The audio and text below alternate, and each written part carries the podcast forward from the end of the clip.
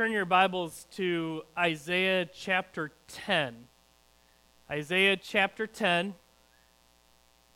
If you're using one of the blue chair Bibles, it's on page 574.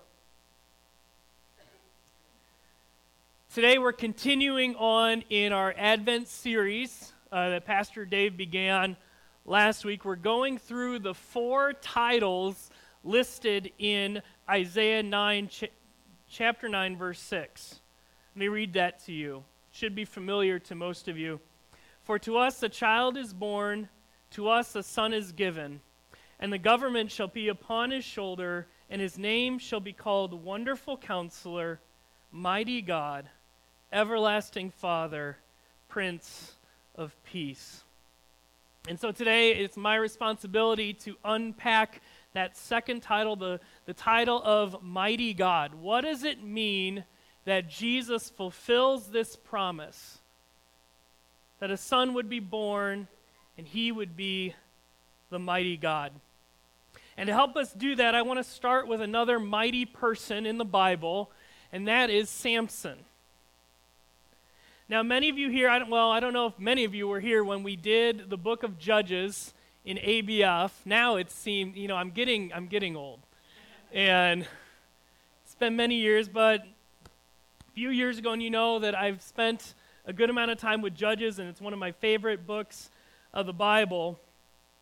And one of the ways that you apply the book of Judges, because it can be a very difficult book to understand, is to compare and contrast the different judges with Jesus. Now, sadly, because the book of Judges is a sad book, there's more contrast than comparing when it comes to the judges and Jesus. But I want you to think about Samson. Samson, he's well known. Why? Because he had some of the most extraordinary gifts of any of the judges. He was super strong and did some amazing things that make some really cool stories. Samson would make a great comic book character.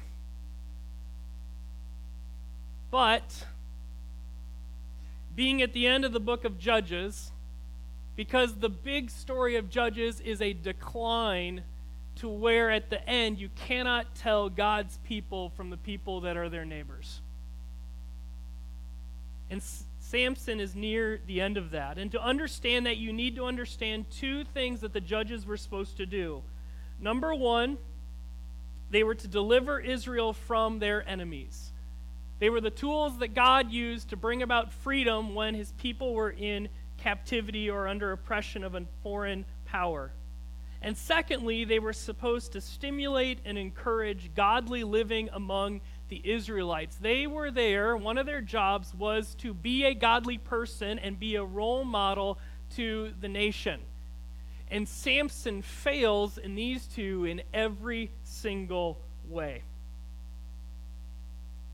In Samson's story, we see he has no care for following God's commands, not keeping the Nazarite vow that God commanded him to keep, and on top of all of that, the level of sexual promiscuity that he displays is nothing that should be done by a godly person. He refused to be a role model of godliness to God's people.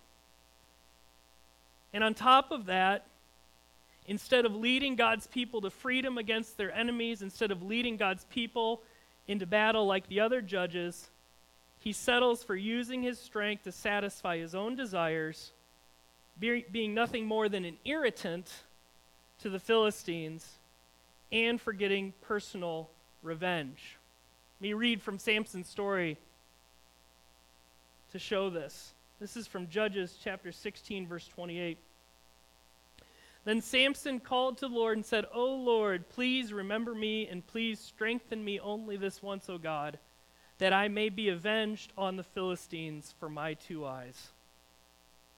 No thought for God's people, no thought for anyone besides himself.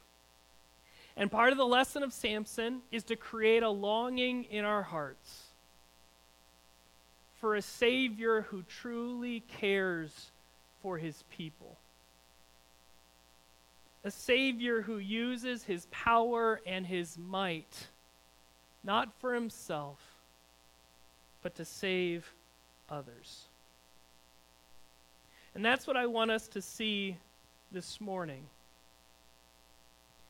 Jesus has this title of Mighty God. But what did he do with his might? What did he do with his power? And thankfully, part of the answer comes in the next chapter from the prophecy. So the prophecy happens in Isaiah 9. The title gets used again in Isaiah 10, but this time with more about what this mighty one will do. And so as we look at Isaiah 10 and what Jesus does as our mighty one, we're going to see our big idea that's in your outline provided in your bulletin. As mighty God, Jesus is dependable for all we need. He saves us by his grace and will always execute his justice. So let's look Isaiah chapter 10 verse 20 and we're going to see the dependability of Jesus. Follow along as I read. In that day the remnant of Israel and the survivors of the house of Jacob will no more lean on him who struck them, but will lean on the Lord, the Holy One of Israel, in truth. Now, since this is in the middle of a chapter, let me catch you up to the direct context of our verses today. You'll see that verse 20 begins in that day, and that is a reference to what is earlier in the chapter of God's judgment on the king of Assyria for what he did to the people of Israel. And what we see in verse 20 is in that day there will be a change. The trust of Israel will change. Look at the verse there. In that day, the remnant of Israel and the survivors of the house of Jacob will no more lean on him who struck them, but will lean on the Lord. Isaiah uses this language of leaning, of leaning on something, to help us understand trust and dependence on God. The picture is of a walking stick. And I asked Steve if I could borrow his. Thanks, Steve. You put your weight on it. You want something that's not going to break under your weight because you need to depend on this to stand. What it's made of matters. Because it can look nice, but you're in trouble if it can't support you. The problem is, is when you have the wrong type of walking stick. Thank you, Senior Thrift, for this. I picked this out because this metaphor is actually a common metaphor in your Bible. Let me read you from Isaiah chapter 36. And this is an Assyrian general talking to God's people. And he's got a great name. His name's Rabshakeh. And then Rabshakeh said to them, Say to Hezekiah, Thus says the great king, the king of Assyria, On what do you, on what do you rest this trust of yours? Behold, you are trusting in Egypt, that broken reed of a staff, which will pierce the hand of any man who leans on it, such as Pharaoh, king of Egypt, to all who trust in him. So you have a solid walking stick and you have a reed, a broken and splintered reed. Now, the reed has nothing on the inside. It looks solid, but it's not. and it splinters easy, and as the verse says here, when it splinters, it cuts your hand all to pieces. So not only are you on the ground and potentially can't get up, your hand's all cut up. This is the contrast that Isaiah says in verse 20. No more lean on him who struck them, but will lean on the Lord. The question is, what will you trust? Will you trust what is empty and unreliable, that can't hold your weight, and when you try injures you? Or will you trust in the Lord? And after God uses the Assyrians to bring judgment on his people, it shows the people who to trust. To not trust their political and military alliances, and not even, to borrow the language of Proverbs, to lean on themselves and trust themselves, but to lean on the Lord. But why? Why should you lean on the Lord? Look at the end of verse 20. But will lean on the Lord, the Holy One of Israel, in truth. When we see who God is, when we see his character, the Holy One of Israel, who is perfect in all that he does. In verse 17 of this chapter, it's also that title is also used uh, to talk about God's judgment on the nations. He is a God of justice and holiness. But while that means he can bring about judgment on the wicked, it also means he is reliable. And the power of his judgment in verse in chapter 10 it is that same power that makes it possible for us to lean on Him in any circumstance. What does Jesus do with His mighty strength? He makes it possible for us to lean on Him in faith and trust.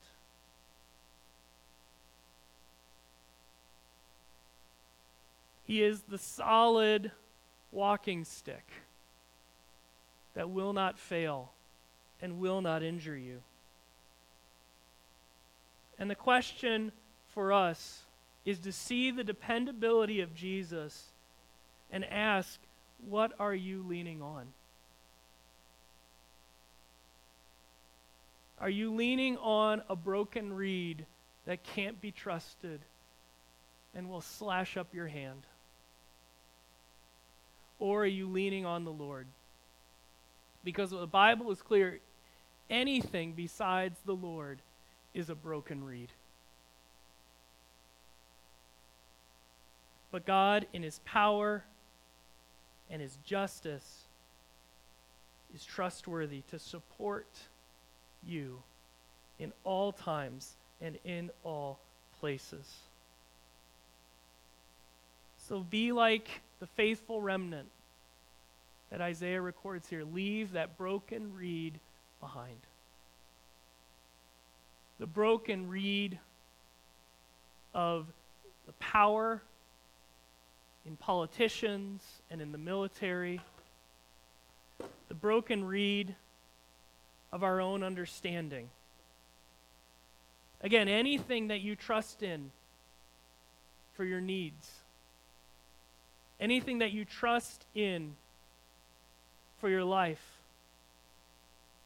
is nothing but a broken reed compared to Jesus. That's what he does with his power. He provides dependably for his people. Let's look at the next part of understanding what Jesus does with his might as the mighty God. And again, point two in your outline there that Jesus saves his people. Look at verse 21 with me. A remnant will return, the remnant of Jacob, to the mighty God. Again, here you see in verse 21 that the same title used in chapter 9 is used here. And what does the mighty God do? He causes a remnant, a faithful section of his people to return.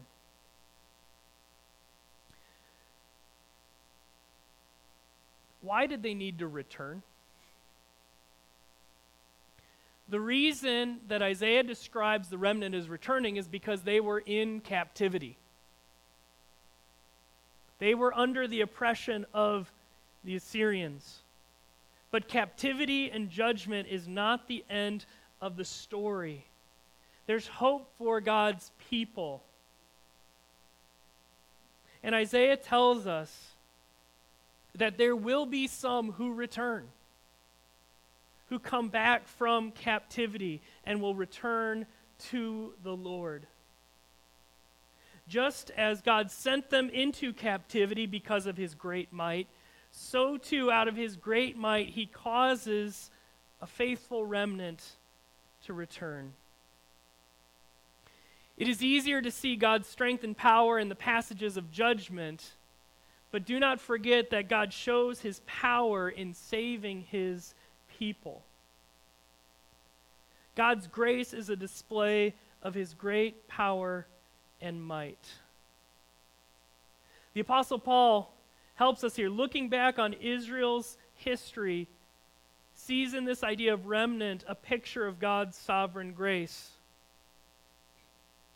So, Romans 11, verse 5 says, So too at the present time, and the idea is just as back then, so too at the present time, there is a remnant chosen by grace.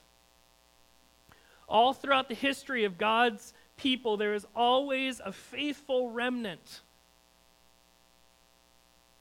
Not because of that remnant, but because of the preserving power and grace of God. God's people will never be extinguished. God's people will never be eradicated. There are many times in history where God's people were under the threat of extinction. And without God's intervention, probably would have been.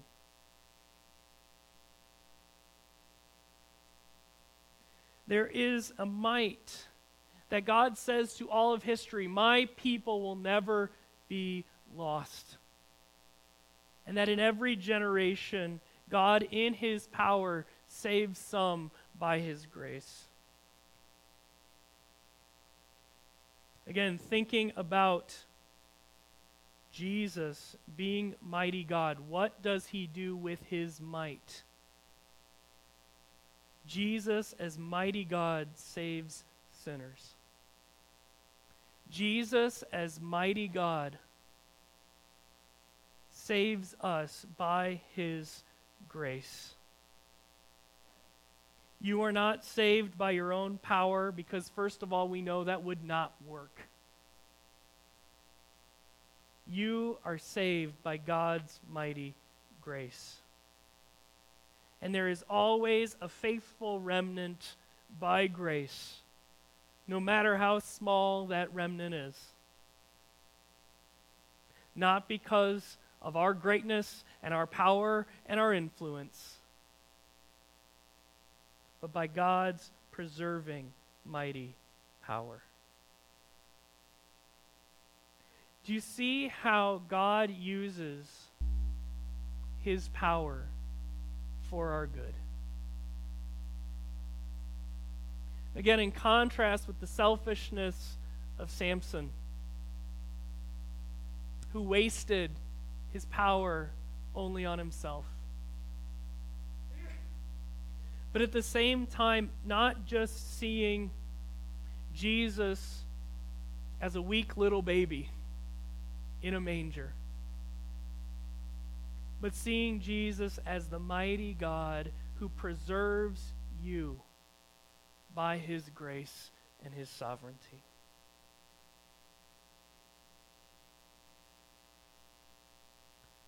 Thirdly, I want us to see that as mighty God, Jesus judges with righteousness. Look at verses 22 and 23. For though your people Israel be as the sand of the sea, only a remnant of them will return. Destruction is decreed, overflowing with righteousness. For the Lord God of hosts will make a full end, as decreed, in the midst of all the earth. There's a lot going on in verses 22 and 23 and what connects the different themes of these verses is the idea of God's justice. And the different ways, the different aspects of God's justice that we see here. So look at verse 22. For though your people Israel be as the sand of the sea, only a remnant of them will return. We see God's justice beginning with his people and the discipline on his people for their sin. But we also see God's justice in that he is faithful to his promises. Look at verse 22. For though your people Israel be as the sand of the sea, why would Isaiah say that? Why would he reference the sand of the sea? because he's referencing God's promise to Abraham in Genesis chapter 22. It is by God's promise that a remnant would even exist. It is God's faithfulness to his people, even when his people are not faithful. It's God's promise that he would, while executing justice on them, would not annihilate all of them, even though he would be perfectly just to do so. But he shows his justice in keeping his promises. But we also see how were they able to return in the first place? but because of the judgment, the justice on those nations that took them into captivity. So again, we see God's justice on his enemies. God brings justice on the wicked nations that took Israel into captivity. So in verse 22 at the end, we read, Just destruction is decreed, overflowing with righteousness. And again, because of his justice, God keeps that promise to save his people, to bring judgment on those who have acted with wickedness and evil. This is one of the unique contributions of chapters 10 through 11 of Isaiah. And this week I want to challenge you to read through both of these chapters but they are pictures of the full and complete righteous judgment of God. God's justice is total and inescapable. Me read earlier in the chapter. This is from Isaiah 10, verses 17 to 19. The light of Israel will become a fire, and his Holy One a flame and it will burn and devour his thorns and briers in one day. The glory of his forest and of his fruitful land the Lord will destroy both soul and body. And it will be as when a sick man wastes away. The remnant of the trees of his forest will be so few that a child can write them down.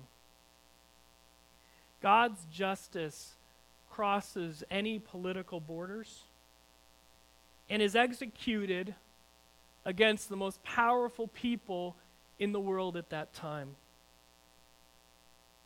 No one can escape the justice of God. No wickedness can overpower God's justice. God is presented as a mighty warrior bringing justice on the wicked. And in fact, in Isaiah 11, that familiar promise of the root of Jesse is the warrior who brings about paradise through judgment. So, again, what does a mighty God do with his power? He brings complete and righteous judgment on evil and rules with perfect justice. He does what is right all of the time. Everything he does is overflowing with righteousness.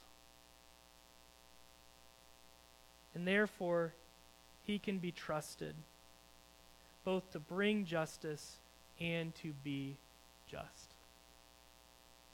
God does not use his power in a way that is selfish, in a way like the gods of that time could be good or bad. You read some of the mythology of these other civilizations. The gods are worse than the people they're overseeing. But what does God do with his might? He acts with perfect and complete and total judgment. He can be trusted. He can be a comfort that God will do what is right and will one day make all things right. That is what a mighty God does. Couple points of application as we close this morning.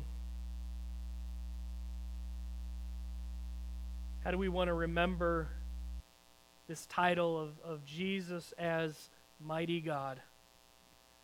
First, he is the mighty God of provision. We can lean on Jesus for all our needs. And because of his power, we can trust him in every circumstance. No power on this earth, no circumstance is too great or too powerful for our mighty God. And you can know that the God of the universe uses his power for your good. He can be counted on as a God of provision. You can lean on him and not fall. When your life is full of instability and chaos, you can lean on the Lord. Secondly, Jesus is the mighty God of preserving grace.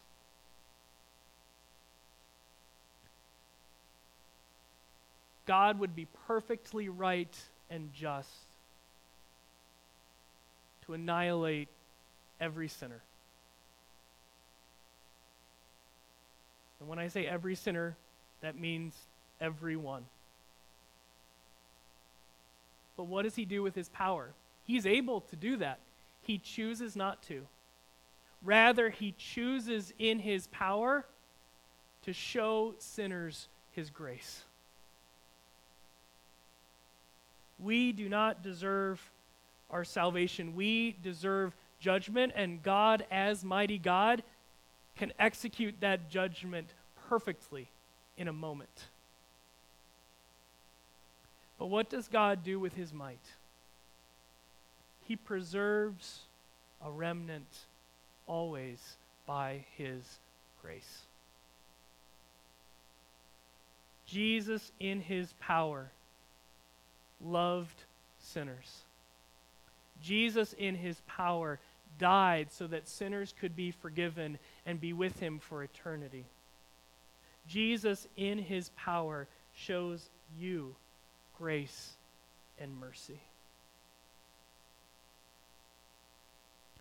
Thirdly, he is the mighty God of perfect justice.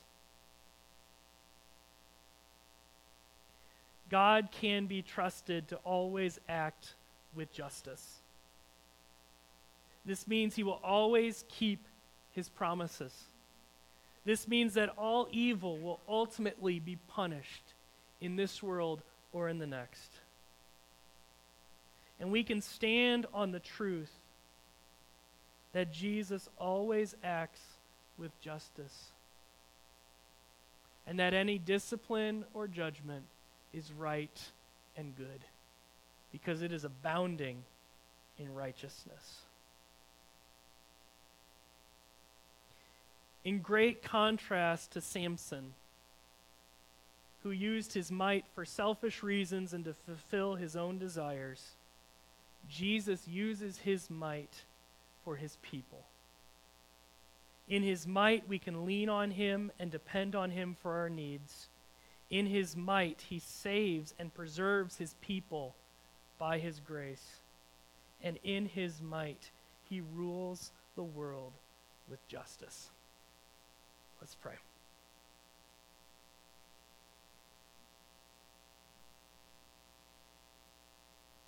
Father God, we thank you for your word. We thank you for sending your son, not just to be born as a baby, but to be our mighty God. And that as mighty God, we can lean on him for all that we need and at any time. That as mighty God, through his death on the cross, he saves us by his grace. And as mighty God, he rules the world with justice and righteousness. We pray this in Jesus' name. Amen.